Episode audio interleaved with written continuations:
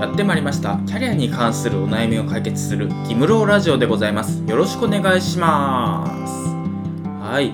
ギムローラジオは大手人材会社を辞めてフリーランスとして活動している私ギムローがキャリアに関するお悩みを解決する番組となっております。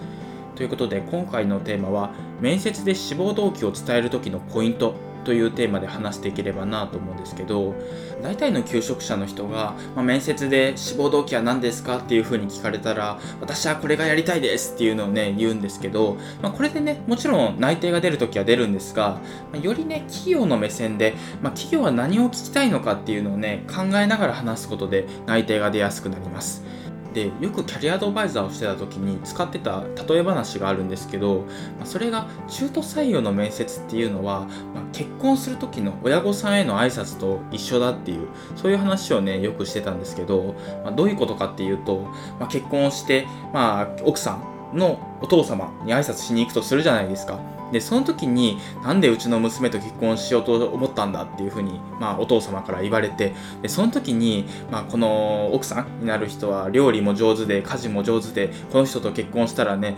絶対幸せになれると思ったからですっていうそういうふうにね言ってもいいんですけど、まあ、お父様からしたらねうちの娘を幸せにしてくれるのかっていうのを聞きたいわけですよ。でその時に、まあ、こっちのね自分の幸せばっかり言うんじゃなくて、まあ、娘さんと結婚した時に娘さんが幸せになれるのかっていうのをねあのアピールしないといけないんですよ、まあ、これとね企業の面接っていうのは一緒で自分の幸せなんでこの企業に入りたいのかっていうのプラスアルファで企業がその自分を取ったらどういうメリットがあるのかっていうのをねアピールしないといけないんですよ。そのあたりをね今日は詳しく話していければなと思います。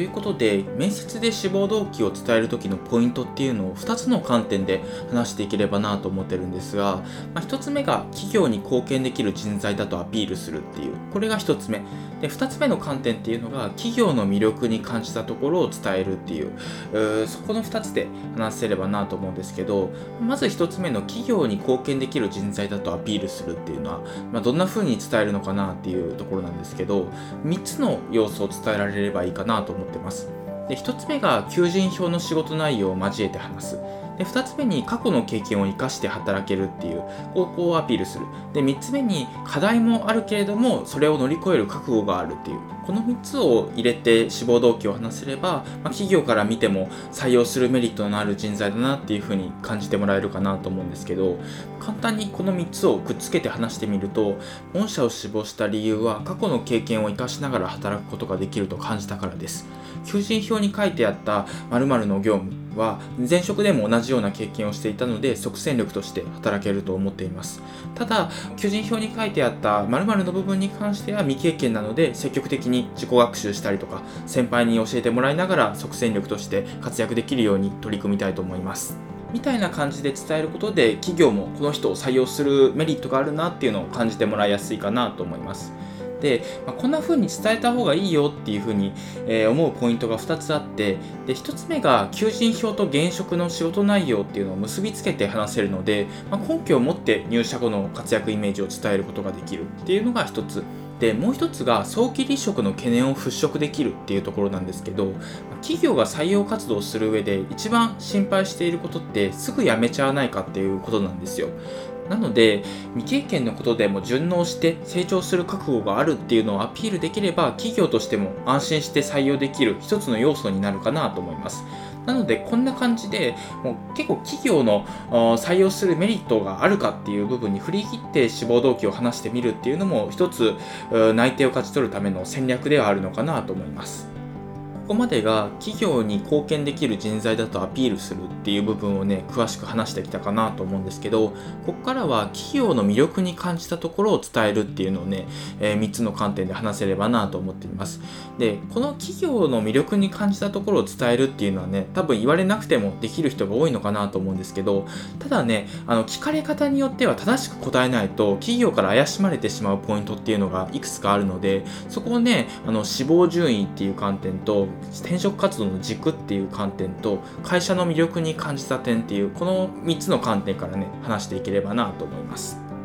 まず1つ目が死亡順位です。これがねあの志望動機とかを聞かれた後にね聞かれることが多いんですけど他にも選考を受けているところありますか？とかあとは志望順位ってうちは何位ぐらいですか？とかそういうのをね聞かれるんですけどその時にねあの第3志望ですとか第5志望ですとか言ったらね企業も気持ちが下がるじゃないですか。なのでここはね一次面接の時には第一志望ですって言っておくのがいいのかなと思います。でちゃんとあの他にも選考を受けてるところはあるんですですけどっていうのは言っておくとあの全然後でリカバリーができるので、ここは第一志望ですって言っておくのがいいのかなと思います。で実際ねあの企業もたくさん、あのいろんな求職者を見てるので選考中にね志望順位っていうのが変わるのはね知ってるんですよなので、まあ、一次面接で第1希望ですって言ってたのに最終面接では、ま、第2希望です第3希望ですっていう人もねたくさんいるのは知ってるので、まあ、ここでね第1志望ですって一次面接のタイミングで言っておくのは全く問題ないかなと思います。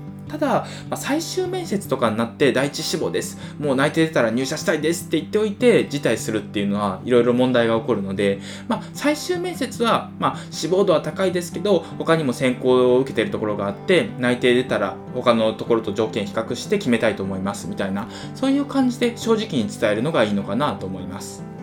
次に2つ目が転職活動の軸です。でこれがその志望動機とかを面接で言い終わった後に追加の質問であの他のところってどういう企業を受けてるんですか？っていうのをね聞かれることがあるんですよ。でその時にねあの例えば志望理由で、えー、今までの経験を生かしながら働きたいですって言っておいて他で受けてるところがね全然違う業種とか職種だったら全然志望動機叶えられないじゃんみたいなそういうツッコミが来てお見送りになるみたいなそういうこともねあるんですよ。でこのね転職活動の軸っていうのは面接よりも前段階の話になるんですけどあの面接をねしてると転職活動を何回もしているとここ面接組めたけど全然転職理由とか志望動機叶えられないじゃんっていうところでね組めちゃったりするんですよ面接が。まあいろいろね、求人ちゃんと見てなかったとかいろいろあると思うんですけど、そういう時にね、あの、無理に転職理由とか志望動機をね、ねじ曲げてね、あの、面接の対策をする人がいるんですよ。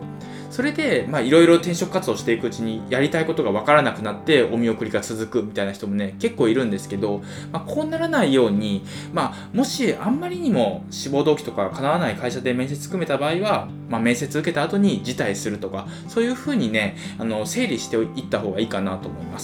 最後3つ目が企業の魅力に感じた点っていうところでちょっとこれラベリングが分かりづらかったかなと思うんですけどこれで言いたいことっていうのはさっきまでね仕事内容のこととか、まあ、転職理由を払拭できるからみたいな、まあ、そういう部分が多かったんですけどその部分だけではなくて企業単体その企業が何でいいのかっていうのをねあの一つ理由として持っておくといいのかなと思っていてまあそれこそねあのこの仕事がやりたいからあの御社の求人を受けたんですっていうことだけを言うとじゃあ他の企業でもこの職種の求人ってあるけどなんでうちなんですかっていうそういう質問をねされる可能性がゼロではないんですよ。なので、まあ、そのあたりの企業として魅力に感じた点っていうのを準備しておくといいかなと思います。で例えばそれこそホームページを見たりとかあとは中期経営計画書を見たりとかあとはニュースを見たりとか、まあ、そういうところから情報収集をして企業の魅力っていうのも準備しておくといいのかなと思います。